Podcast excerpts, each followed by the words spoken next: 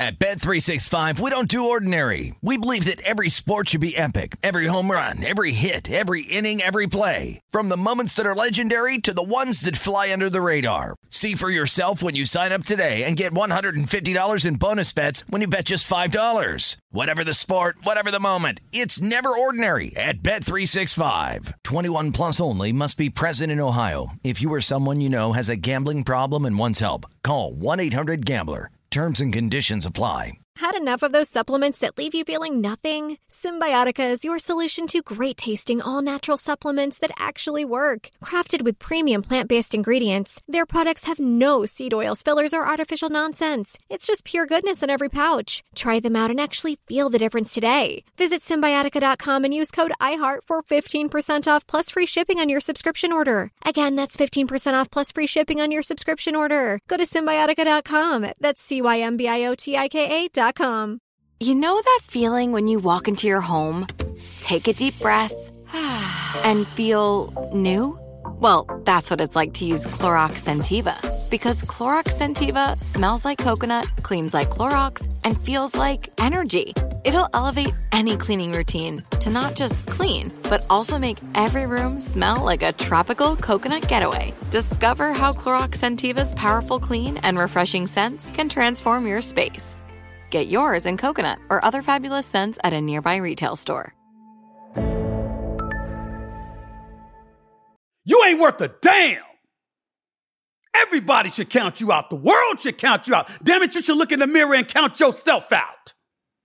I've heard that before. So is Tamron Hall. She's up next on No Mercy.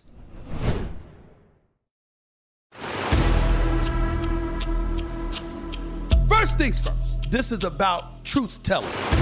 I have no agenda. Zero.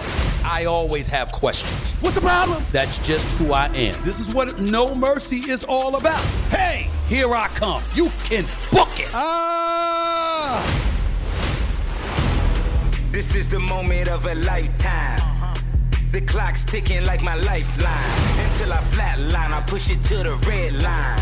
Who gon' stop me high? Who gon' stop me high? Breathtaking, a move that I make. I give it everything I got. Cause that what it takes. I push the limit till it break. The heart of the brave, the soul of a legend with the will to be great. Hold up. Welcome.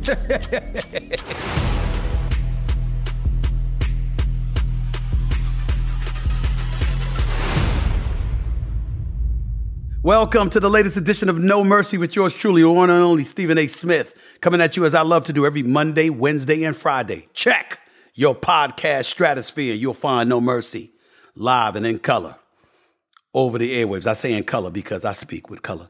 You don't have to see color to know colors coming through the screen because this is your boy Stephen A. talking to you. That's why it's just that simple. You know, thinking about what I wanted to talk about today because there's always something that I want to talk about. Knowing that my guest later on on this show is somebody who's endured her trials and tribulations, former reporter in the news industry, former big time television host, cast aside, shunned, considered left for dead essentially in terms of her career, but is now back on the scene in an incredibly, incredibly big way. And she deserves to be praised and lauded for what she has achieved and what she has accomplished and what she will accomplish in the future. Plus, she has a very, very compelling personal story about a family member who was murdered, how it's inspired her to make a difference in a lot of different ways. We'll get all into that as today's podcast progresses. But here's what I wanted to talk to you about today because thinking about her, her story is not too dissimilar to what a lot of us go through in this day and age. A lot of us go through in our lives. And the theme of today's show don't count me out. Because, ladies and gentlemen, the fact of the matter is, we've all been counted out. We've been counted out by loved ones. We've been counted out by bosses. We've been counted out by colleagues, by friends, by enemies. Hell, we've been counted out by ourselves. We've all reached a point in time where we've looked ourselves in the mirror and we questioned what we saw. We wondered whether or not tomorrow was going to shine brightly down upon us when we looked up at the sunshine. We wondered whether it was meant for us or not. And I think about a lot of things. I think about the Tamron Halls of the world. But you know something? I think about a plethora of other people. I think about Steve Jobs. I think about Michael Bloomberg, a billionaire. I think about Robert Downey Jr. I think about Sylvester Stallone. I think about Oprah Winfrey. You know who I think about most? Myself. They counted me out, y'all. Yeah, they did. You know, when I think about this podcast, No Mercy, I've got two people that work on this podcast with me. They don't know I'm about to talk about them. They don't know I'm about to mention them. But I love them like brothers because they don't know what it meant to me to have them there for me. Talk about my man Terry Fox. Talk about my man Rushion McDonald. You know, when I got left let go by ESPN over a contract dispute more than a decade ago, I remember somebody in my ear saying, It ain't over. It's just beginning for you. You have no idea where your potential lies and what lies ahead for you. You're stuck in this one lane. You're gravitating towards that. You can't see anything else. It's all black to you, as in dark. There doesn't appear to be a light at the end of the tunnel. But it ain't so. You're going from television. Radio's your future.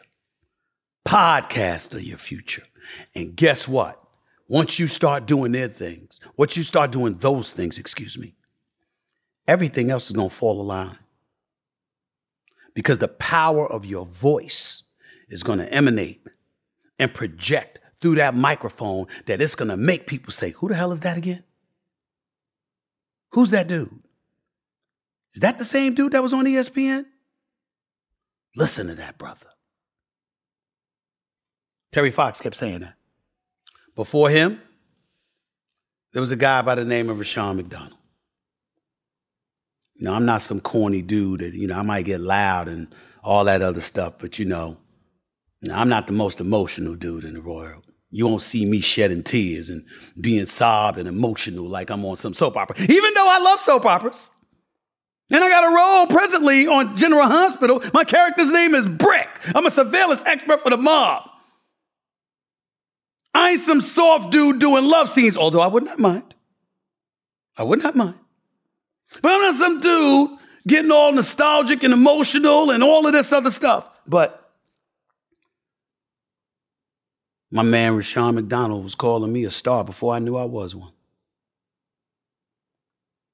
He said, wait a minute, wait a minute, wait, wait, wait a minute. We ain't talking just about television. We ain't talking just about podcasts. We talk about just, not just radio, Stephen A. Not just Stephen A. Not just radio. Talk about everything. Talk about everything, my brother. Nothing's gonna stop you. And this is at a time when I was let go, when I was living off my savings. I didn't have a pot to piss in. I was, ex- I was an expectant father, and I wondered whether or not I'd even survive. I'd even be in this business. And it is more than a decade later, 13 years to be exact, and I'm number one. Number one sports morning show in America for 11 consecutive years and counting. Don't count me out! I counted myself out. So once upon a time, I couldn't blame anybody for counting me out. But it's fair to say that has changed. It's a new day, damn it. And I believe I am here to stay. I should have done my history, though. Should have studied my history. Because over the course of that period of time, I could have reflected on some great, great stories over the years. where people were counted out and think about what they became. Ever heard of Steve Jobs?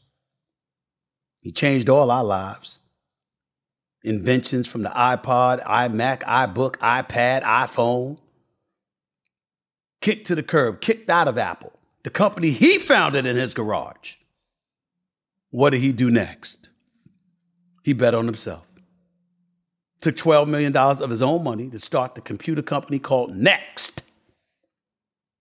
11 years later, in the year 1996, Apple bought the Next operating system for $429 million and brought jobs back because the company was now failing. Sounds familiar? No, ESPN wasn't failing. Those four, that four-letter brand is a monster. It's the monolith. It's not, they, they clearly were not failing even when I was gone, but they brought me back for a reason. Because they knew I'd help them win. And I've proven that. What happened to Jobs next? Meaning his company next? He worked to turn the company around via the new products and an investment from Apple's main rival, Microsoft. Do you know what Apple's evaluation is right now? One trillion dollars. A trillion dollars. That's because of Steve Jobs. Ever heard of Michael Bloomberg? I watch Bloomberg News all the time. It's one of the ways I follow my money, the little bit of money I make. I'm lying. I make a little bit more than a little bit. But you get my drift. Michael Bloomberg's a billionaire. He's the former mayor of New York City. By the way, had he won the Democratic nomination, I would have voted for him. I would have voted for him over Biden to win the Democratic nomination. I would have voted for him over, uh, over Kamala Harris. I would have voted for him instead. I would have voted for him ahead of any Democrat, but he just didn't have the pizzazz. He can get the job done if he was in office, but he didn't have the moxie, the sizzle, the pizzazz, the charisma to get himself the nomination so he could go up against a Republican and win. But guess what? He's still on top of the world now.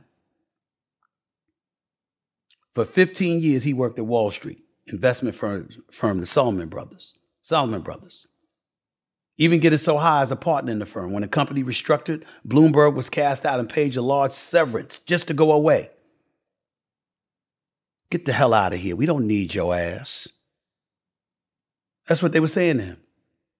He took the severance package, co founded the Michael Bloomberg LP in 1981.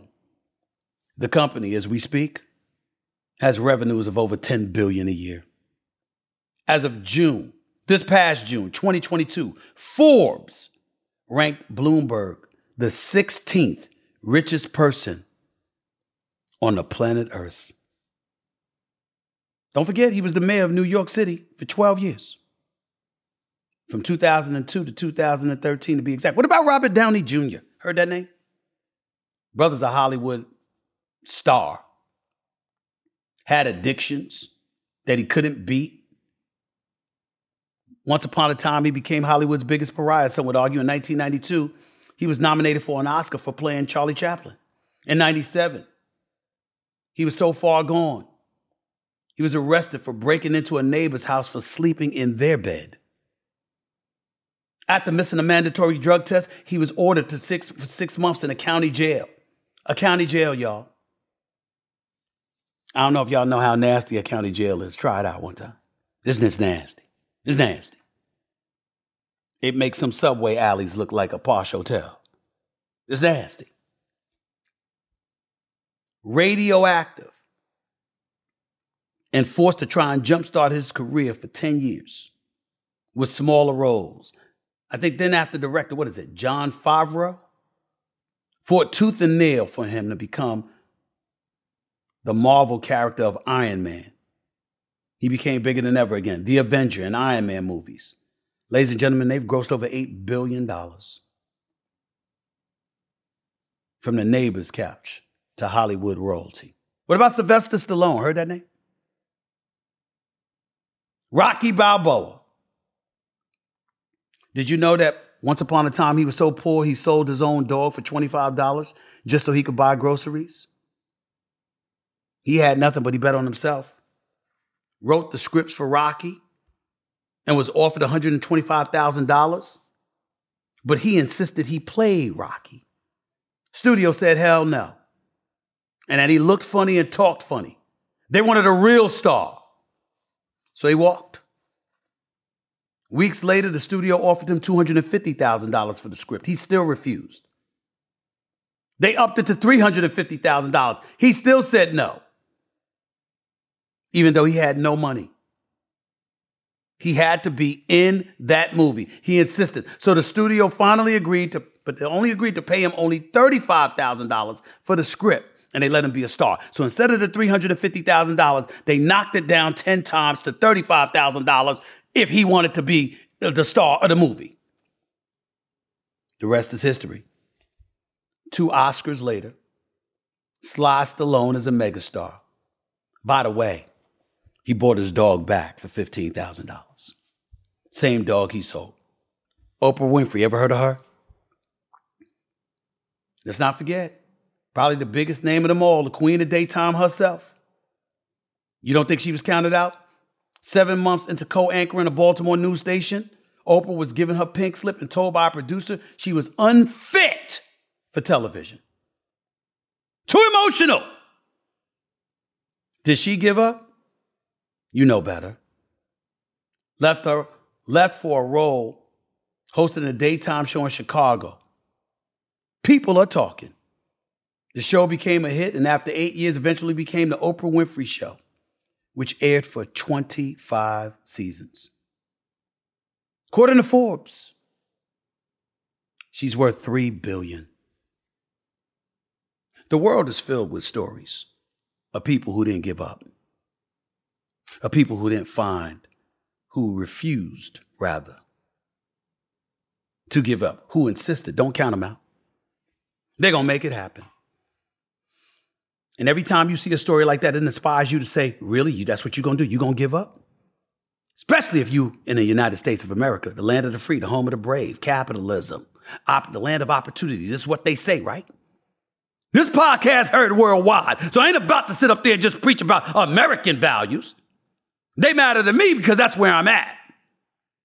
But I'll be damned if I'm going to diminish anybody else's viewpoint, anybody else's vantage point. Because guess what? If you're a human being, if you got blood sifting through your veins, if you got a mind, if you got a heart, if you got ambition and the physical energy to exert yourself and push yourself and do everything you can to maximize your potential, there's something in you that's telling you, don't count me out.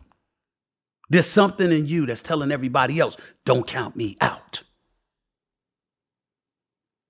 And that's what it's all about. This podcast ain't just about interviewing interesting people. It's about touching on interesting subjects that transcend genres sports, news, politics, pop culture, and entertainment. The list goes on and on. Tell me one subject, one genre one job, one career aspiration, anything. Where being counted out by yourself or others does not apply. It applies everywhere. Because people everywhere have those kind of feelings, those emotional maladies that are bringing them down and keeping them down and preventing them from rising up and ascending to pursue their dreams and their goals. I'm on a mission to make a difference. If I'm going to do that, guess what? It starts with me. It starts with me telling you my story, piece by piece along the way while doing this podcast, articulating my thoughts, my passions, my fears, my trials and tribulations, my struggles before ultimately getting to that promised land I defined for myself, not letting anyone else define for me. That's what this podcast is about. That's why I love today's theme, Don't Count Me Out. And that's why my next guest is so important to talk to. A woman who has seen so much adversity in so many ways, but continues not only to not give up, but to shine, pivot, educating herself and having a better second act than the one before. She is the wonderful Tamron Hall. You know that name. She might be the next Oprah. Y'all better pay attention. She's up next with your boy, Stephen A., right here on No Mercy in a minute.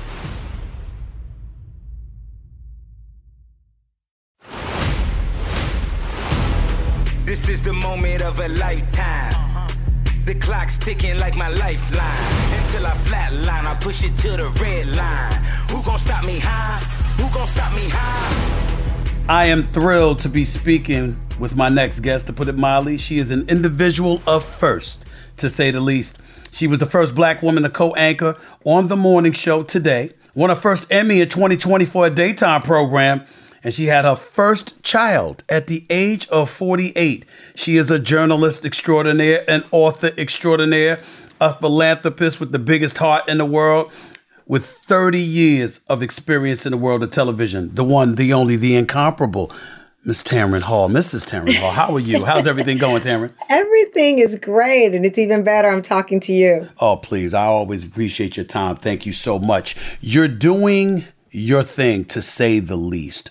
Put into words where you believe you are at this point in time in your career, in your life. How are you feeling about you? I feel good. Every day I'm hustling. but I like that. I like feel- that. It's true. I feel good, but every day I'm hustling. You know, when I wanted to, when I thought about sitting down and talking to you, so much is known about your career, uh, your life. You've told a lot of folks about your life, but as you sit here today, what when you reflect on all that you have accomplished, did you ever see this? Did this did this ever occur to you that you would be able to achieve all that you've achieved? No, because I could not have imagined, like, for example, in 62 years that the Today Show would not have had a black host, right? Mm-hmm. I could never have imagined me being the first because, you know, we're around the same age. age.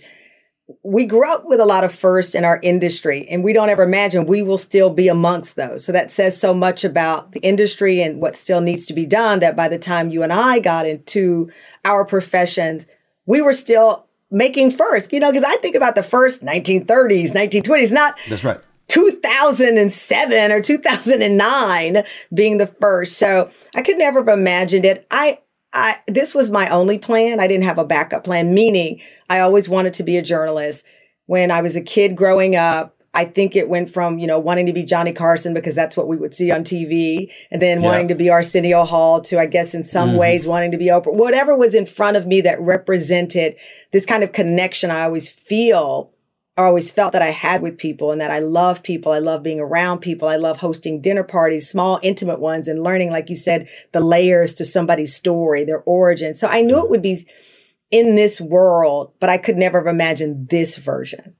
Did you believe that when you know when you arrived at the Today Show was that your dream job? Was Oh, that was that what you were targeting? What you was aiming for? Yeah, yeah, yeah. I was definitely. I remember um, about a year before I joined MSNBC and NBC, I'd taken my mom to see the first version of The Color Purple when it got to Broadway. And we were walking around New York and my mom, we walked by Rockefeller Center and she pointed to the building. She said, next year you're going to be working here. And I said, there's no way. And we took a picture and, and I actually had a camera that did, remember the ones that did the timestamp on the photos with, that's how long ago this was? It's like Yep, a- yep. The date on there. and sure enough, Right. um, when I got called by Steve Capus, a Temple University grad, who was then the president of the uh, uh, of NBC News, to come and meet him, I found that picture. I walked into his office with the picture in my hand, and it was the exact day to the letter one year later that my mom is pointing. And this was a picture that sat on my desk for many, many years that I was there, pointing to the sign saying, You're going to work here. And so that was the goal. When my, you know, my mom is Southern. She believes you can manifest things. Every time something happens, my mom goes, I prayed about it last night, as if she just has the direct line that no one else has. And so, you know, it was a part of her dream for me, which is important. And I see now through the lens of being a parent with a child. So she dreamt it for me. She wanted it for me and I wanted it for me. And then there I was with this dream job. You know, we'll get you brought up Temple. You're on the board of trustees there, and we'll get into that a little bit later in this interview. But I want to stay with today for a second here. You found yourself once you once you left that job, you found yourself unemployed for the first time since you were 14 years old. Yeah, that's what that's I true. read. I mean, uh, what was that like for you? And and and take us back as you reflect reflect on that experience, why you ended up walking away and how you felt about it and what you think is ultimately did what you think it ultimately did for you in your life moving forward beyond that. Well, I've worked since 14. My first job was Toys R Us. I've never not had a job. I've never mm. not had a paycheck with my own name and my own social security coming in. I've worked at a jewelry store mm. where the gun, the Magnum, the logo was Magnum Jewelers. And every holiday we would get our windows smashed And People talk about all the robbings now. Right. Try being in 1998 Philadelphia and they're crashing the window to snatch mm. the jewelry. I've worked uh, in odd office jobs. I've worked as much as you can imagine it would take to pay for college yourself. You know, I had some loans. I had Pell Grant, Hugh Grant, Lou Grant. I tell everybody, but I, yeah, I know you know. Same here. I worked. I worked. I, you know, I went to class, the very early classes, so that I could be off by one o'clock, so that I could work from two until six or seven um, to pay my bills on my own. So I'd never been without a job. It was terrifying. I was 46, 47 years old, uh, a gut punch. I'd never made multiple millions of dollars in our industry, uh, even though I can say now I knew I had earned and deserved that. I was always looking at people coming in after me who were making much more and me always climbing, you know, I was always climbing. So I, I wasn't leaving with, as they refer to as, you know, F money, where you can walk out the door and say, I got money. And I didn't have that Yes. But I wasn't broke. But you weren't but broke. more than money, I wanted my dignity. You know, I've been in this business a long time, and you know this better than anyone. People will keep moving the goalpost until it's invisible, and so that's thus Mm. the situation I was in. So I've been working my entire life. Now I'm in an apartment. I remember my mother calling me saying, "Will we still have your room here?" And I'm like, "That is not the option." I mean, I mean, thank you, Mama, but I'm not moving into Right. my room with my new edition poster on the wall. That's not how I pictured it turning out. So you know, and it's like you, I that was got like nauseating. I was mm. not married. I didn't have a child. So all of the things I thought I was supposed to have at this point were not there, and I was unemployed, and through no real fault of my own. So it's a gut punch, you know. You start looking at your bank account and you're like, okay, I have some money, but how long can this last? And then the offers um, that I started to get early on did not match the public response, right? So I'm I've left the show and people are like, wait a minute. So it's clear that people have had respect uh, for what I did and reverence for what I did and wanted to see me on TV. But I was getting essentially internship offers, right? And if I were an intern, that would be good. Yeah. But I was a, you know, award winning journalist uh, who'd been doing it for 20 plus years. So it was, it was, you know, it's funny you asked me. It was, I don't know the difference in being frightened or scared. Ah, that sounds so crazy coming out of my mouth next. I'm processing it with you. Mm. But I wasn't worried. I know that sounds mm. weird. I was I I felt like I was in quicksand, but it wasn't going to sink me. And that's the first and it's so hard for me, Mm. Stephen, to, to describe it, but you know, you you you know the feeling. It's a gut punch, but I didn't feel it was the end. Something kept telling me this is not the end. This is not the end. In 2009, when and I'll share this with you, when ESPN decided to let me go, I, it was a gut punch. I was devastated, but I was scared to death because I just had my daughter, my oldest daughter Samantha. I was scared to death because I was a black man, and I'm saying, okay, these opportunities don't come every day. Nothing is guaranteed. You got to grind, you got to scratch, you got to claw, and no one, and I mean no one, Tamron, wanted me in television. They didn't want to touch me at all. And I didn't know why. I couldn't believe it, but I was scared to death. But it taught me a lot. And it taught me mm. that I didn't know the business the way I thought I knew the business. Right. And that and that really fueled me because I said, okay, they got me here because I'm at a disadvantage because I was mm-hmm. thinking popularity is people screaming your name in the streets. It ain't ratings, it ain't revenue. You're not paying attention yeah, to it. yeah. So that's what I learned from my experience. What did mm-hmm. you learn mm-hmm. from your experience?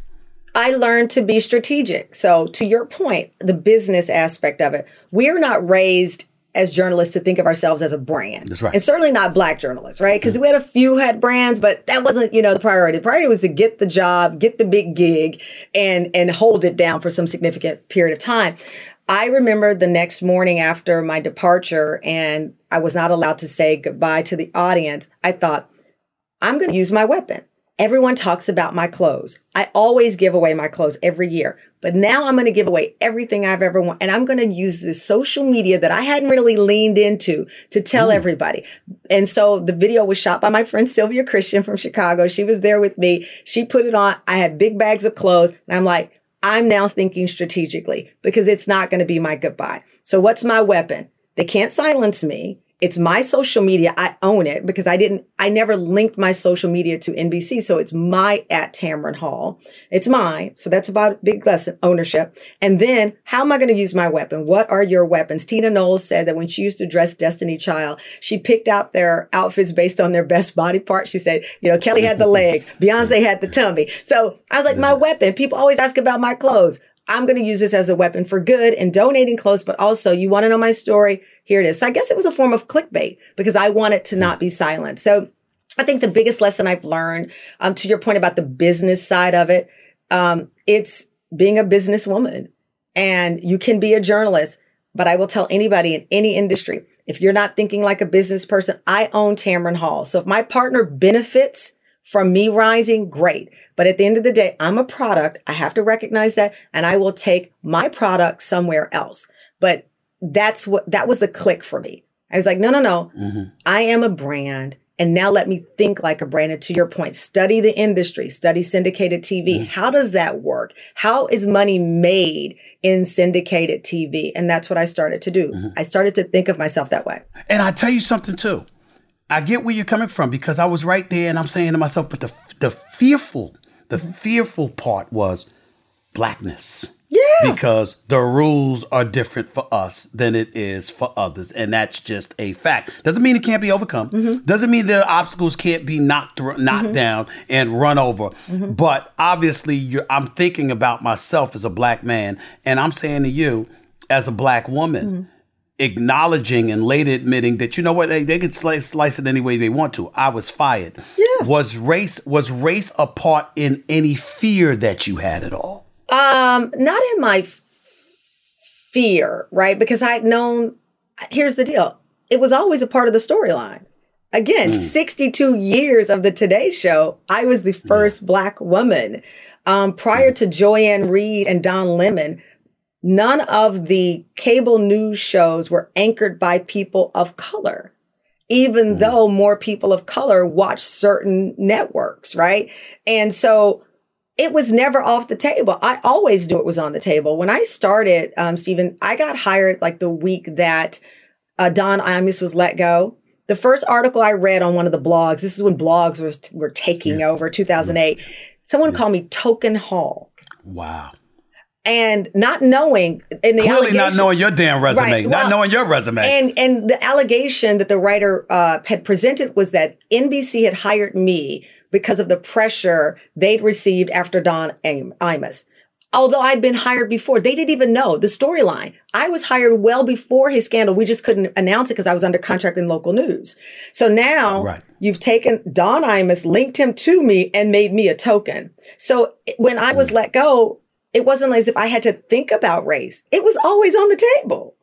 It was on the table mm. with my friend Ann Curry. It was never off the table. So the fear of not being let in the room was always a constant. You know, I'd already been in the room where someone told me I wasn't relatable to the audience. And I knew what she meant by that.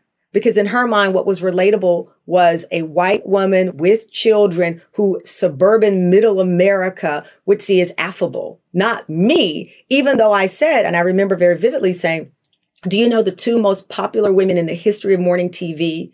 Oprah Winfrey and Robin Roberts, two black women without children. That's right. And now you're going to tell me that the the blueprint is a fictitious, you know, on-air affable mom of four um, that happens to be white. So it, it didn't. I didn't have a rush of race because it was never off the table. It was always ever present. Every move I made in that industry, in this industry.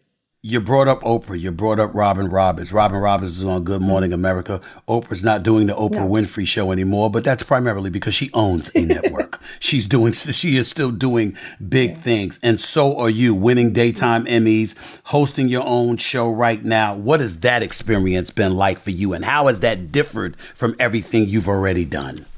Or you did before, I'm sorry. It's validating. I can't lie. You know, the first year I won the Emmy for a daytime talk show host, um, it was in COVID. So there I was at home in the shower, and someone called me, and they were like, "You won." I'm like, "Won what?" They're like, Emmy. I'm like, "Shut up! Get the hell out of here!" I was like, my hair was all natural. My mom, I started screaming. They're like, "What happened?" I'm like, "They said I won it." Listen, they said I won an Emmy. That's how I didn't even know I'd won That's the right. Emmy. And the second uh, Emmy that I just won this past summer to be on stage and receive that, you know, it wasn't a uh, look at me now, but it was a look at me now. You know, look at me now. You didn't see me in the office. You didn't see what I had to offer, but look at me now. And I don't say that with malice. I say that to remind these executives and these people who pick the winning horses that you have to expand what you see. And that's why I took this role with the National Association of Broadcasters. We have a foundation where we can reach people like you and I who networks didn't always see. We had to excel at such a high level that it was undeniable, right? And meanwhile, there were mediocre people who are fine enough who got all of the resources to win the race. And that happens. Life is not fair, and I don't expect it to be. That said, it should be a reminder to any industry. You know, it's it's it's it's like Bob Marley's song, The Cornerstone. Mm-hmm. You just don't know what your cornerstone is going to be. So it's validating, but I don't say that in a way of, oh, wow, look at me now, because I have so much work to do. I want to continue. I want the show to win Emmys. I want to be on many, many seasons. So I'm not at the dunk stage of this, Right. but I am at the proud point where I'm, I'm in the game. I'm in the game. And I hope they see that. I appreciate you bringing up the issue of fairness because my buddy Jeff Brown always says fear is a place where they judge pigs. It doesn't exist, particularly when exist. it's particu- particularly when it comes to us. But I also appreciate you bringing up the point about knowing your business and really elevating your level of play, not standing still, not being stagnant in any way.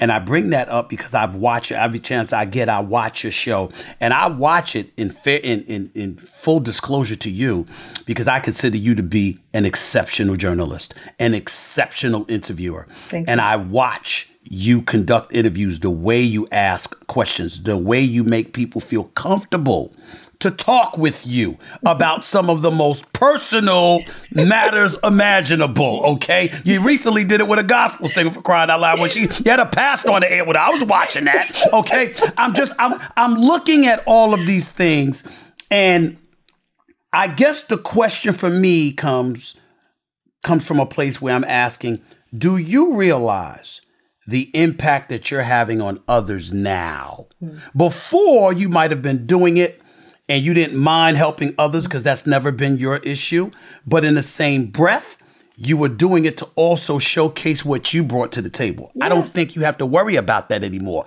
Now is your mindset of, okay, let me show y'all how this is done. Let's help others on the come up. How much I do you think about that as you are on the air right now? It's hugely important, you know, and it's not about giving your platform because you and I are not from the giving school. We are, you earn it, you get a seat at the table. And that's something that I always admired about you. And that's why you were such a phenomenal guest on our show when you came on. You know, I am from the earn school of thought. And for me to be able to have this show to, we just had Whoopi Goldberg on. It's Whoopi Egot Goldberg, right? But it took her 11 years to get this movie made about Emmett Till's mother and the fight for justice. By Yes. the way, brilliant film. You know, I could never have imagined that I have a show where I can look at my the show run uh, rundown and I say, giving her the whole show. You can talk about it as long as she wants to, right? Because this is an important conversation. I, you know, I I I feel that now I have the reins. I can say, let's do this show. Let's not do this show. We did a show on banned books and George M. Johnson, who has the number three most banned book, a young man of color, a, young person of color, excuse me, a young person of color who is telling his story of growing up, learning about who he is through the lens of of of sexuality and gender and who you see. It's a hmm. beautiful story, and it's a banned book. I kicked off my show with him, one of the highest rated shows, and hmm. then interviewed two women who want to ban books. One actually stole a book from a private library in an attempt. And she attempted to justify, I'm not being a busybody, but ma'am, respectfully, you, st- you stole. This is public. It's called the public You library, you know. You stole. And so we have That's right. guests on where I'm very honest with them. I do not see this in the same lens you see this, but I'm going to give you a chance to explain how you feel. Um, whether I agree with you or not, I want you to have the time and the space and the grace to speak your piece, to tell your story. The best of who I am is when I've been able to listen and learn from the experience of other people. And that's what the show is. That's why I say it's like a brunch, two mimosas in, the people you don't like are gone, and you really can sit down and talk. You can, we can have a conversation. Uh, but yeah, no, it, it's, it's a, it's an important tool. It's an important space. Largely daytime is still watched by women. Many of those women are women of color. And so I never forget about the audience. And I always put the audience first. And I always put before me the guest. And I think that's why, um, thank you very much for the compliment about the interview style. I pray every day when I walk out, I say, God, allow me to communicate, allow me to put the guests first, allow their words to matter more than mine. And that's my daily prayer. Mm-hmm.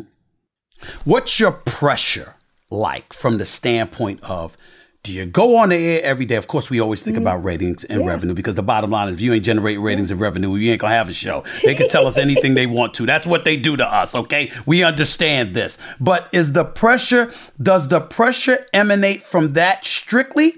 Does the pressure emanate from the fact that you are a woman and there are women out there that feel that there are issues you should be tackling? Or does it uh, or has it evolved to a point where there's so many things going on in our society right now?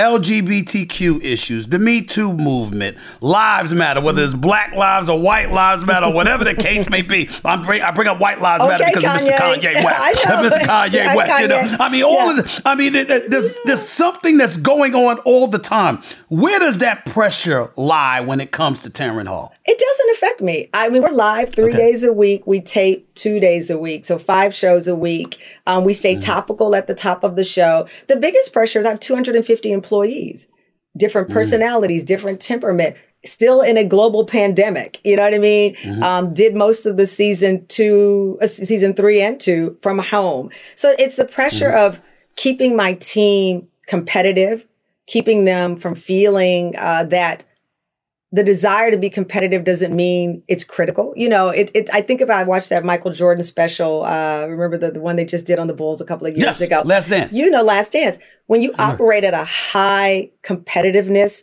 you have to be careful on how it's received, right? I don't Right. want people to be demoralized, but I also want them to compete. I ran track my whole life. So it's Right. inspiring without uh, being too tough, like they said Jordan was. But also- compete and generate results. And generate, results, right. Tamron. And so sometimes I've had to say, talk about the pressure. You know, I've had to say to people, if I were a white man saying exactly this, how would you feel? But from me, you've never been told, you know, let's get out there and do better by a woman. Let's get out there and do better by a black woman. So now it's scary. And so one of the things I tell my team, I don't ever want to hear someone say they are afraid to speak up. There's no reason for that because for so long, I would hear that. Oh, the producer was afraid to speak up. Why am I scary? I worked in newsrooms where I saw white dudes throw typewriters across the room. I mean, nobody was afraid. How about that? You know, How about that? Exactly. And I'm sitting here saying in a calm voice, guys, we have to do better. The audience deserves more. The guests deserve more. Hmm. So we have to, until those words come out of my mouth, level up on every single thing the graphics, the intro, the clips, all of it, the research. I want Stephen A, when he comes on, to know I've read his story. I don't want to start off with a question that's so obvious that everyone has asked him 500 times. Right. Right. And me saying that should be inspiring. But early on, season one, there were people who was like, oh, I'm scared because they never had a Yes. black woman coach them.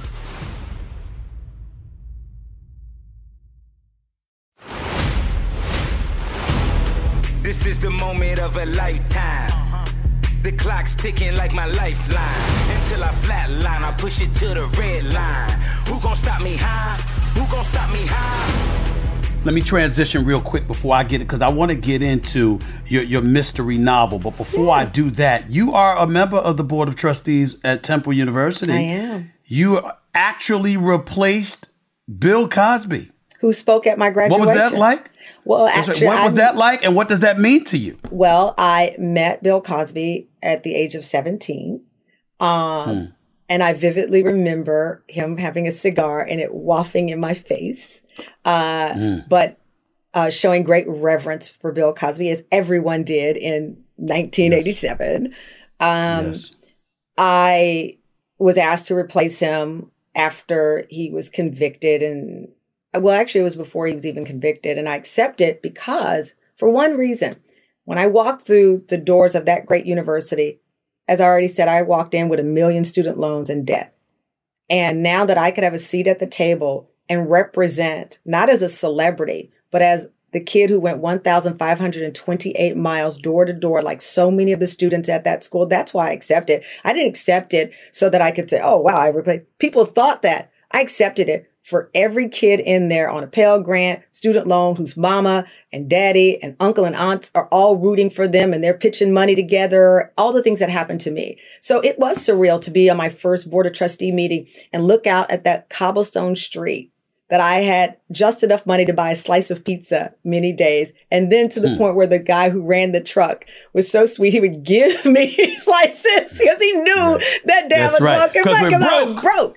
And then I'd go to the truck with That's the right. Chinese family and they'd give me extra shrimp fried rice because they got to know me. Right. So that's why I took that position because as you said, life is not fair. And any chance I have to level the playing field so that the next Stephen A, the next Tamron Hall can be in the room, I'm going to do it. And so my voice being there, I think the youngest person on the board of trustees was very important to me. But yeah, I met Bill Cosby uh, as a kid. Um, I met him and interviewed him many, many times. I presented him with awards. Um, and it was heartbreaking, um, disappointing, surreal. Yeah. But that said, and I know people don't like to hear this, I still watch The Cosby Show. And I will. Oh, you ain't gonna stop. I will. We ain't gonna I stop watching continue Cosby. to watch Hey, listen. Show. Hey, hey, listen. I listen to R. Kelly's music. I'll never support him, Yeah. and he belongs under the Yeah. damn jail, as far as I'm concerned. But but but but but those records that I brought, I that believe I bought Can Fly is a beautiful song. before- it's, a an beautiful inspiring song. Okay, It's an inspiring song, Absolutely. and many, you know, churches and people sang it because of its inspirational note. And one of the things with artistry, and we're having this more nuanced conversation about it now, is Yeah. being able to separate the two. I hosted a panel with um, some of the biggest museums here in the city of New York, and a couple of them have a policy they will not take the art down Mm. because you would rid us of some of the greatest art ever created right. if you started to dissect, you know, everything that this person did wrong Yes. and convictions and all these other Mm-hmm. things. So I still watch the Cosby Show because I grew up and that was the first black family. They were not like my black family, but it was Mm-hmm. Right. an aspirational black family. Well, listen, you were also friends with Prince. If I remember, I remember correctly. I know I, I'm sorry to bring that up, but he was such a wonderful, phenomenal Yeah. artist. Uh, you know, and and highly intelligent dude. Yeah. Heard he spoke to, and I heard you. I heard he critiqued your fashion every morning. Is that true? that is is that? Is that true? That's, Is that true? This is your gossip. know. Here goes Stephen A. the You were critiquing my now. fashion. You were you were you were critiquing my fashion. You know, so You he was a friend that would call You you about your fashion. I'm like, well, I thought it was you, Tamron. I thought it was you. It turns out it was him that helped you out there.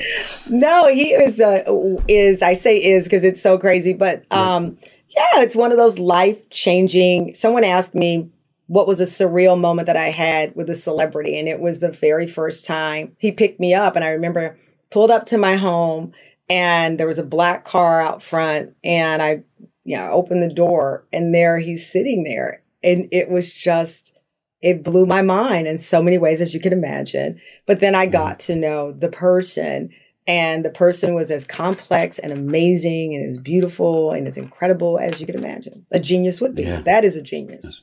He was definitely a genius. I remember when Chris Rock was joking around with one of his comedy skits. He said, "Everybody compare Michael Jackson and Prince. Prince won. That's what he said. Prince Yeah, won." yeah, yeah. But I Well, like, okay, listen. I- Okay, I- hey, let's not I- get I- I carried can't- away. I'm not getting carried away, but it, it's too different. But I got to No, tell you, it's a tough I- one. It's a tough one, Tamron. Prince and Michael Jackson. Yeah, Prince and Tamron. I mean, A. Prince and Michael. Prince and Michael Jackson. Stephen. We, yes. Yes. Okay, here's the deal. Yes. Okay. Prince is uh, uh, one of the Mount Rushmores of my life, right? I, I yes. probably wouldn't be talking to you because he was the one who said, Why are you still waiting on them? You need to do it yourself. Uh, he's in the Mount Rushmores of my life for sure. Yes.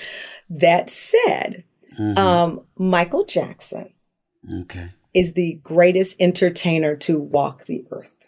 When the aliens come down, they will ask about Michael Jackson.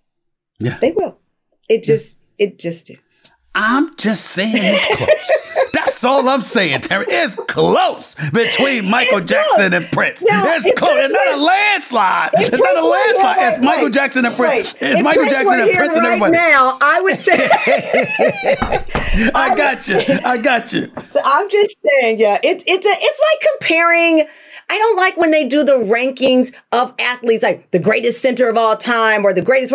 I don't Got like to. those rankings because it's not apples to apples. These know two it is? people brought That- such different That- energy. That, that- that's the Dallas Cowboys fan of you. I'm sure you would have liked Rankins. Sure you would have liked You know rankings, what? Tamara. I just had that's it what out. that's about. Channing Crowder, they just asked me how I was talking to some people and they said, How could you be a Dallas Cowboy fan? I I don't understand it. Why would you I- do that to yourself? Well, okay, again, modern NFL football Yes. would not exist. How Oh, you are a businessman, you talk about stats, Oh, you talk about business all the time. You should love the Dallas Cowboys simply because he studied the business. Jerry Jones studied the business But- and created the modern, wait, the modern, the You're modern blueprint on how to turn an NFL team into a money oh making Lord. franchise. Oh my lord! I, Come listen, on. listen. Who he's phenomenal. Listen, of- he's a phenomenal businessman, a phenomenal marketer. I got it. Did, did you see me flying on a private jet, on a private helicopter? Uh, Did did you see that? I mean, it was it was nice. And I've, I've been invited to the yacht too, Tamron. I've been invited to the yacht. Well, okay, you up on me. I'm not even talking about Jerry anymore. I'm invited to the yacht. I got I got invited to the yacht. I'll tell him you want to come. I'll tell him you want to come you. because, because you deserve I, I don't know about me. I don't know if I'm going to show up. I might get contaminated by the Cowboy fans that get on my nerves. Listen, You, you know what? You love the Cowboys, and I, know you. I, know can't you do. stand the fans. I It's can't not stand true. cow- Cowboy fans. Oh, yes, that is true.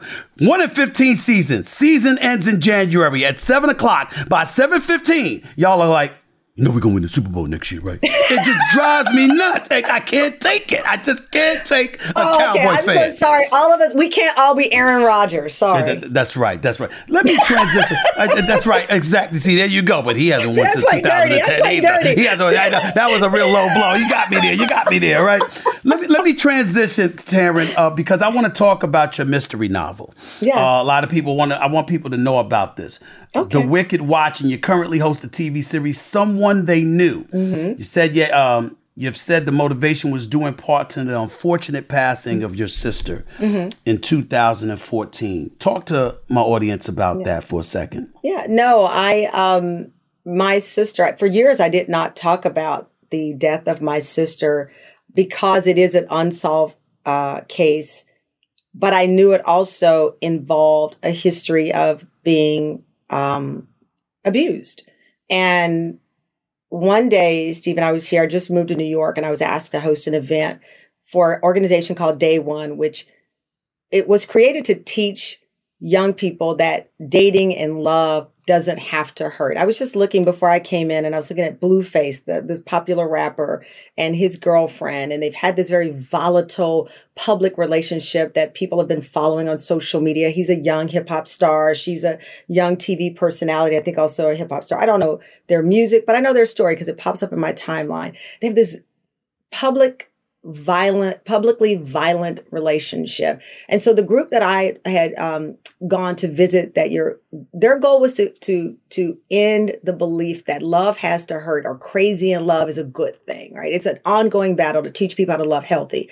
Anyway i'm at this event and there were young people 15 16 17 18 19 telling the most horrifying stories of being beaten um, being uh, the victims of domestic violence in sixth seventh eighth grade and I finally found the courage through them to tell my sister's story of being in Chicago and being in the home while my sister was abused by uh, her then boyfriend and being mad at my sister, not knowing and not having the coping skills to be there for her. I said, Why can't you just leave him? What are you thinking? And then when she got back with him, kicking her out of my house, which I now know and I and I tell this story and every time it's like my soul dissolves because I did not understand her pain. I did not know how to communicate with her. So over the years, I've, you know, worked with survivors of domestic violence. October's Domestic Violence Awareness Month. And then I had an opportunity to do uh, a show, Deadline Crime, to talk with family members of unsolved cases, family members who were seeking justice, family members who did not want their loved ones just to be a headline. And that began this career, if you will, of covering um, stories from the perspective of family members. Someone they knew is the show that I have on Court TV, which I always tell people at some point, you know, you you you have to wonder who is in your space, right? Hopefully yeah, none of yeah. us who are victims of crime, but we could all be. And in most cases, it is someone that you know. And so this case takes a, this, this show takes a very unique look at crime from the prism of people who are victims of someone that they either trusted, that they loved, that was in their life, that they saw as safe until it became unsafe. And the book, As the Wicked Watch, I it's uh, a novel. Jordan Manning, Michael Jordan, Peyton Manning is where I got the name, there and it go. follows a young reporter as she seeks justice, inspired by my life. And it talks about what it's like to be a black woman in the newsroom, but more important, it talks about what does it feel like for a reporter who wants to see justice in a case that she is covering. How far are you willing to cross the line? What are you willing to do? So I finished the first. Um, it was released last year. I just completed the second in the series, and that'll be Congrats out next summer. Thank you. Mm-hmm. And I'm very proud of it because it, again, like you, gave me an opportunity to step out of my comfort zone. You're acting, right? And I'm sure that was something that you know, people say, wait, you're, you're, you're like, oh, do I want to do this? I don't know. Let me try. I don't even consider myself acting. I've just been watching the soap since I was that. eight years old. I know. And I just said, I love doing it. You did it and you were great at it, but it was out of your comfort zone. You're never at a loss for words, but acting is not what I'm sure wasn't on your bucket list. But the opportunity comes, you kill it and you do it. So with me, I never thought I'd write a, uh, write a novel, but I stepped out of my comfort zone and I quite enjoy it. And I was so happy to hear the critical response to it was phenomenal. And that inspired me to keep going because you do have to keep stepping out of your comfort zone. You still, as a business person, as a brand, mm-hmm. you got to keep stepping out of your comfort zone because that is how you become a Jerry Jones, Stephen A. Smith. I tell you this: don't rule out the possibility of that being turned into a television series or a movie. Well, you just don't wait. I might have an announcement here very soon. How about that? Yeah. How about that? Look at, I see my spidey senses yes, tickling. I just signed a deal and details to come, but okay. very soon, uh, Jordan Manning the series, which again, wasn't something that I had planned. Mm-hmm. But when you mm-hmm. step out on faith, when you execute and you are strategic, I believe these things can happen. And, and that's what I hope is happening with me. I'm trying to be smart. I'm trying to be a business person mm-hmm. and I'm trying to be strategic about this point in my career. Con- uh, congratulations with all of that. But forgive me for asking this question. It's just, I'm very, very curious. Yeah. Why is it since you knew that your sister's case it, it involved some level of domestic violence. Why is it that this matter has been unsolved? Could you tell our audience about that? Yeah, of course, yeah. Well, what I'm able to say is that when my sister was found murdered in her home, she was in the found in the backyard of her home in the pool, uh, and she had visible signs of trauma, blunt force trauma to the back of the head. The detectives told my family that the person of interest was someone who was in the home, but they did not feel they would be able to get the DA to indict the person. Um, this was early on in my career. I wasn't a national news figure. I wonder often if it had mm-hmm. happened at this point, would it be different? I was a local reporter in Chicago. And you're not right. thinking at that time, let me call and say, do you know who I am? I'm right. a reporter in Chicago. Right. We need answers. We were a family And where was grieving. this? Where, where, did this happen? It was in Houston, in Houston, in Texas. Okay. And we were a family grieving. Um, we knew that there had been domestic violence. Uh, the individual said they had nothing to do with it. And so we were left like so many other families. I just did a show seeking justice where people have gone years, cold cases um, that have gone unsolved. And the parents and the family members don't forget. Headlines go away, but we didn't forget. And it wasn't that we didn't want justice. Truly, I know that helpless feeling that families feel every single day when you wonder, mm. is the system working for us or against us? And combined with, and I've talked about this on my show, my sister had substance abuse issues in her past, and we didn't want her to be litigated. You know this as well. Suddenly it becomes what did the victim do? And what did she do wrong? What did she do to deserve this? And we did not Mm-hmm. want to send my sisters children through that kind of pain. She was not a bad person, an amazing. My sister was beautiful and funny and fun, like the life of the party. I tell people I was the ugly sister. My sister was gorgeous and just inside and out. And I, one of my fondest memories, you know, getting ready for prom and there my sister is like putting my dress together and combing my hair and just being a big sister. And we did not want there to be any opportunity for someone to shame her for what happened to her. So yeah, it, it's it's it's been difficult, and my my nephews uh, have said that they don't want you know Crime Stoppers or because I think they're still grappling with it. They lost their mom. They're adults now for sure, and and and deal with their own trauma with it. But no, it, it's it's rough when you have been told who did it, but nothing happens. Wow. Yeah, I got you. You know, the book calls out the new industry, spotlights how all lives do not matter equally in the media. There's a term in there, home of the missing white woman. Explain that for our audience, what you meant by that, what we should know about that. Well, when we released the book, um, no one could have ever imagined that Gabby, Gabby Petito, that we would be having this conversation, right? Here's Gabby Petito, young woman whose life was taken from her, her family, you know, put in a club that no one wants to be a member of. And the news coverage was all about Gabby Petito. But at the time, there were so many other families of people of color whose cases were being ignored. So now you have their families having to stop and say, wait a minute, what about us? Why are we consistently ignored? Why is it that the media is attracted to one type of missing person versus others? And to Gabby Petito's family's credit, they too said, wait a minute, we want her covered, but we want other people, their loved ones covered as well. But it is, it's, it's a, it's a systemic problem within the news industry. It's something that I've witnessed and experienced, um, in newsrooms where you're sitting there and suddenly it's a white woman is a victim of the crime and it's the lead story. As if, you know, that life is more important. And sadly, to some news leaders, those lives are more important. Those lives get eyeballs. Those lives, you know, will keep people watching the news and we'll watch the escapades of it. We'll watch the storyline.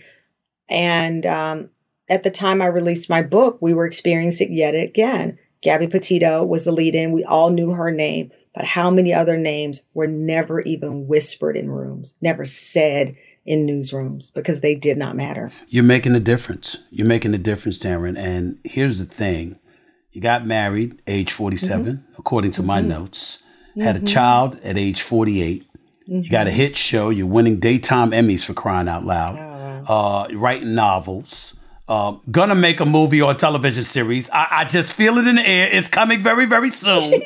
uh, there's a lot that you have done. Some people would say a lifetime full of life, uh, uh, life uh, things that you have done. Where do you go from here? Oh wow, many many places. I hope. I I want to create shows. I want to executive produce shows. There are a lot of very talented people that I'd like to produce and create content. I don't want to be on TV forever. I would love to um, you know, I greatly admire Keke Palmer. She just launched her own digital TV station. Yes, you know, I think that there's so many phenomenal things to do, not so that I can be on She air. did a great job in the movie Nope, by the Oh, way. She did a great on. job in that Brilliant. movie. She was Brilliant. fantastic. she She's was multi- fantastic. She's multifaceted. She's multifaceted. So I would love to produce content. I'd love to keep writing this novel. I would like to do 10 in this series with Jordan Manning and create Mm. this character. Uh, like when I was a kid, I read, you know, Nancy Drew. I'd like for young people to read Jordan Manning and learn about the industry and get engrossed and involved in her storyline. But for me, you know, my son is a number one priority. You know, he's three. I want him to be mm-hmm. proud of me, but I also want him just to know mom was happy. And my mom was there mm-hmm. rooting me on and yelling, go take the shoot, you know, take the shot. And I just Right, had right. someone the other day say so much of the black experience is about the trial and tribulation, but it is important for us, especially people our age, to make sure we change the narrative so that they understand, our children understand. My dad, Stephen worked hard. My mom, Tamron worked hard, but they were happy. They had fun. Because some of my fondest memories, I told someone the other day, was my mom and dad having their spades parties on the weekend. We'd That's open right. up a big old, you know, enchiladas and nachos and they'd have their drinks and Picnics friends. and on the weekend. yeah, picnics, All of that. dominoes.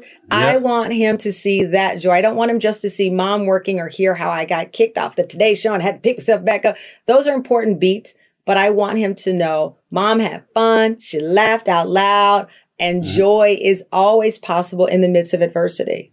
I'm so happy for you. I just don't know how happy I am for myself, Tamron, because as I listen to your closing remarks, I'm like, damn, these are all the things I want to do. You- I'm going to have to compete what? with You this woman. I'm gonna have to. I'm, I, I got my production company. I'm executive producing content. Uh, I'm, I'm doing a little acting. Yes. I'm still doing my sports stuff. Uh, hell, I might do late night someday, whatever. And I'm like, Wait, wait, stop, I- stop, I- stop, stop. you need, Yes. you talk about me and the movie. You, it is time. No offense to the Jimmys and the James, Mm-hmm. but I'm telling you, it is time. It is time. It is time for you to move to late night. It is, you got to do it. You have to if, do if, it. If they co- they came to me, I did Jimmy Kimmel. They loved it. I saw Uh, you. I, they love. Thank you so much. Uh, They, You were great. they- thank you so much. I was ner- I couldn't even. I can't put into words how nervous I was. I was scared Were to you? death. I never did it I before. couldn't tell. I never did an opening monologue where I had to make people laugh, and I went 18 minutes. But You're naturally I- I- funny. I, I don't know that, Tamron. I don't. I, I, I like. I like that you say it, but I don't know that about myself. So I was. I was scared to death. But I'm listening to all. well, that's why they have writers. I'm listening. Yeah, Jimmy, that is true. I walked in the room. They had 12 writers. I don't know how funny They had Jim- 12 right. writers. I was like, for I- five minutes. I, I, I, I, I was like, I, I got a chance. I could, I could do this. I could do this. So stay, so it. stay James tuned. Corden's spot is So open. stay tuned. But Hmm. I got to go against the likes of Tamron Hall someday. We, we both gonna do it. How about that? We both gonna do it. No, I listen. I'm to do this daytime game. I'm to ride it to the wheels fall off, as Martin said in his stand up years ago that I saw. That's right. I think that this is where I was meant to be, where I'm meant to be at this time. And in the next chapter, I'm to continue to create content. I'm going to teach the next generation how to brand. One of my dreams also is to perhaps do a little professor work at Temple University Okay. to teach the real modern version of journalism from the Absolutely. perspective of my experience. So there are so many things, but most important, it is right now critical for the two of us while we are growing these gardens to stop and smell the roses because we have built a lot and we have overcome a lot of obstacles and you have to enjoy what you've done. And that's my goal. I'm going to enjoy. And that doesn't mean luxury trips. That doesn't mean designer. That means sit in the back, laughing with my friends, cooking dinner at my house like my parents did when they had nothing, but they found joy. I got you. Love you, girl. Appreciate you. love you know, you know, I'm always here for you whenever you need me. I'm just a phone call away. You know that. Live from New York is Stephen A. Smith. You know what? I will say this though. It would be live from LA. I'm done with the cold weather. I'm done with the cold weather, Tamron. I'm done with the cold weather. I've had it. I've been in New York all my life. I'm done with the cold weather. I'm not doing it anymore. I'm not doing the You're cold weather no more. Look, see, already changed. You don't even have a late night show. Already changed. I'm just That's what telling they do. I'm just, I did, uh, uh, bro- brother got well, to be wherever honest. you brother are, gotta we'll be, honest. there. We'll be there. Love you, sweetie. Thank you so much. You take care of yourself.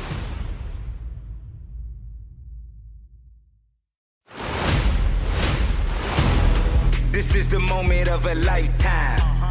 The clock's ticking like my lifeline. Until I flatline, I push it to the red line. Who gon' stop me high? Who gon' stop me high? Isn't she lovely? Isn't she wonderful? I know that's a Stevie Wonder song, but damn it, it applies. That Tamron Hall is something special. She's doing a fantastic job. And I meant what I said when I said she's a marvelous, marvelous interviewer. And I love the fact that she talked about how she doesn't take sides, that she's just one who encourages folks to use her platform as a conduit to tell their stories. Because when you really, really think about it, isn't that what we're all supposed to be doing? Whether it be radio, television, in the world of podcasting or beyond, isn't that what you're supposed to be doing? You're not a fly on the wall. You don't know about people's lives. You know what they reveal. You know what we learn through research, and through things that are chronicled where ultimately we'll get access to them. But the best stories are those that emanate from one willing to tell their story truthfully, personally, and through their own lens. And that's what she tries to encourage her subjects, her guests to do, which is why she's making big things happen. And she'll continue to make big things happen. Listening to Tamron whole story, talking about how her sister was murdered, how there was a history of domestic violence. That's a different subject to get into another day. The vast majority of victims of domestic violence are women. That is a fact. Statistically speaking, from years ago, when we talk about domestic violence, 85% of the time the women are victims and they're telling the truth. There are a few liars sprinkled in there, but not many. And on far too many occasions, for too, too long throughout history, women and their plights have been ignored. And we're living in a different age now where we ain't tolerating that nonsense. We ain't having it anymore. And guess why? It ain't because of, you know what, me too. It ain't because of, you know, we scared to lose our job. We're men. And real men understand the real value of women.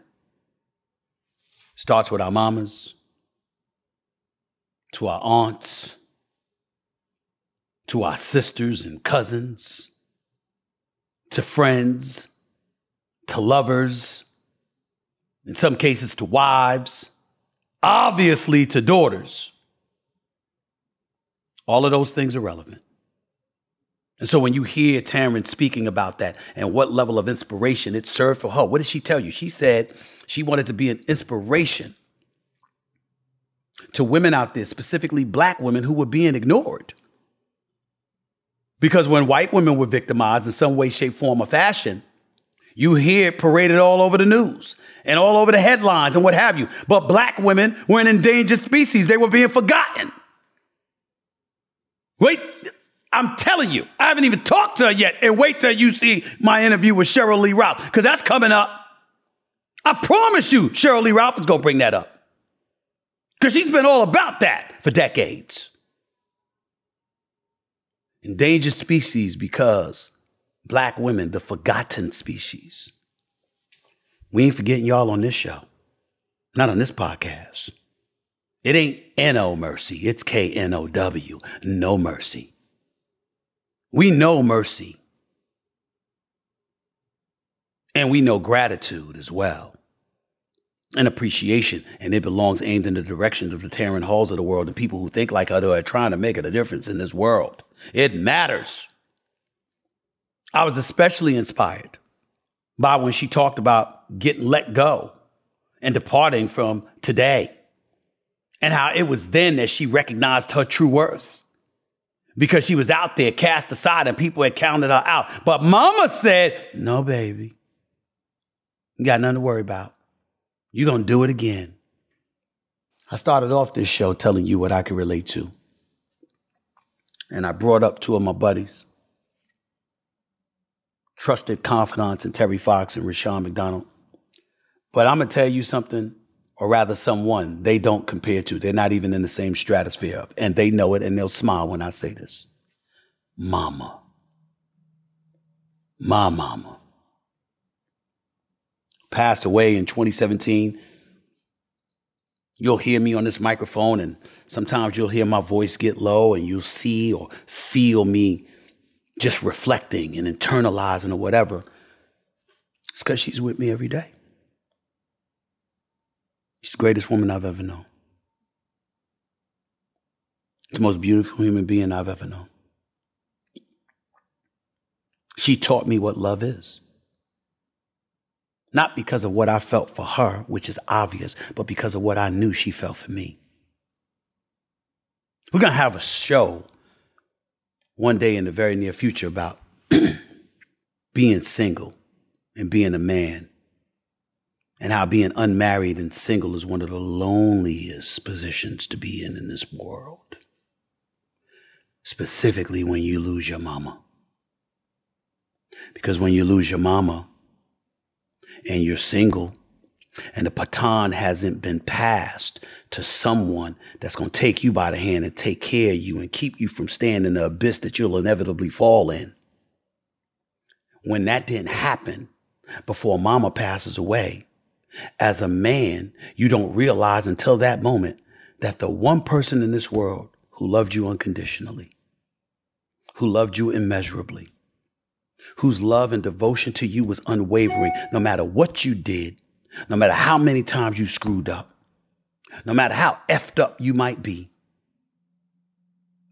was mama. And when they go, you're all alone, wondering, will I ever have that in my life again? Tamron Hall don't have to worry about that. And it ain't just because she's not a man, it's because her mama is still here. And that inspiration that she provided is what anybody with a great mama knows all too well. It propelled her and pushed her to a level she didn't even realize she could ultimately obtain. It was her mama's voice that was telling her all of that stuff. It was her mama's voice that was saying, don't count her out. Which made Tamron Hall say, don't count me out. And now she's reaching back because she's ascended, but she's reaching back and she's reaching down and she's saying, don't you count yourself out either. And when you have people like that that you meet, that you run across, that teach you about what that's about, that inspire you to continue to move forward. Don't get whiplash constantly looking back, reflecting on things you can't change. It does something. You know what it does? It can turn you into the next Stephen A. Smith. It can turn you into the next Tamron Hall. Or Steve Jobs. Or Michael Bloomberg. Or Robert Downey Jr. Or Oprah Winfrey. It can do those kind of things for you if you're willing to chart a new path when called upon to do so and march forward. Don't let anybody count you out and get away with it. More importantly, don't count yourself out. I just told you why. Tamron Hall just told you why in any other name of any other successful person that's out there that's willing to reach back and give back and espouse their words of wisdom and motivation and inspiration to you would tell you the same thing. Remember that. Hold on to that. And see me at the finish line because you'll be there too. When it comes to success, it ain't monopolized by one person or even one species. It's for the world to grab a hold of. Remember that. And keep on marching forward. Thank you again to the wonderful Tamron Hall. Let me extend a thank you to my listeners as well. My podcast, No Mercy with Stephen A. Smith, comes on every Monday, Wednesday, and Friday. Continue to look for it, continue to expect it, because I'm just getting started, like I keep telling y'all. I got a whole lot more to say, whole lot more interviews to do, whole lot more issues to tackle. And I can't wait.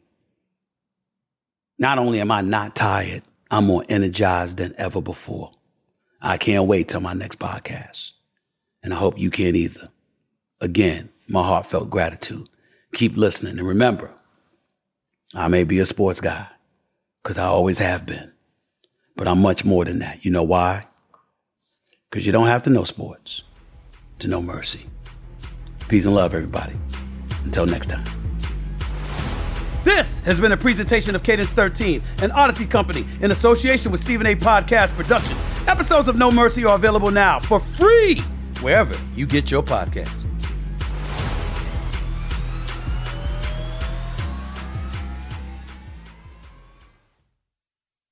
At Bet365, we don't do ordinary. We believe that every sport should be epic. Every home run, every hit, every inning, every play. From the moments that are legendary to the ones that fly under the radar. See for yourself when you sign up today and get $150 in bonus bets when you bet just $5. Whatever the sport, whatever the moment, it's never ordinary at Bet365. 21 plus only must be present in Ohio. If you or someone you know has a gambling problem and wants help, call 1-800-GAMBLER. Terms and conditions apply.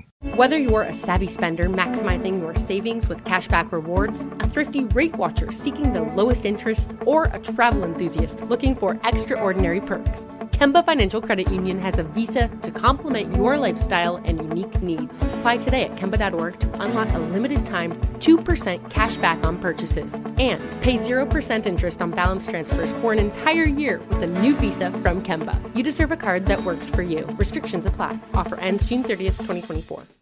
Nobody wants to outlive their money, but it happens, especially for women. That's why Gainbridge offers the Parity Flex annuity, designed for women's unique retirement needs, with flexible withdrawals plus a guaranteed lifetime income benefit that keeps paying you even if your account balance is zero.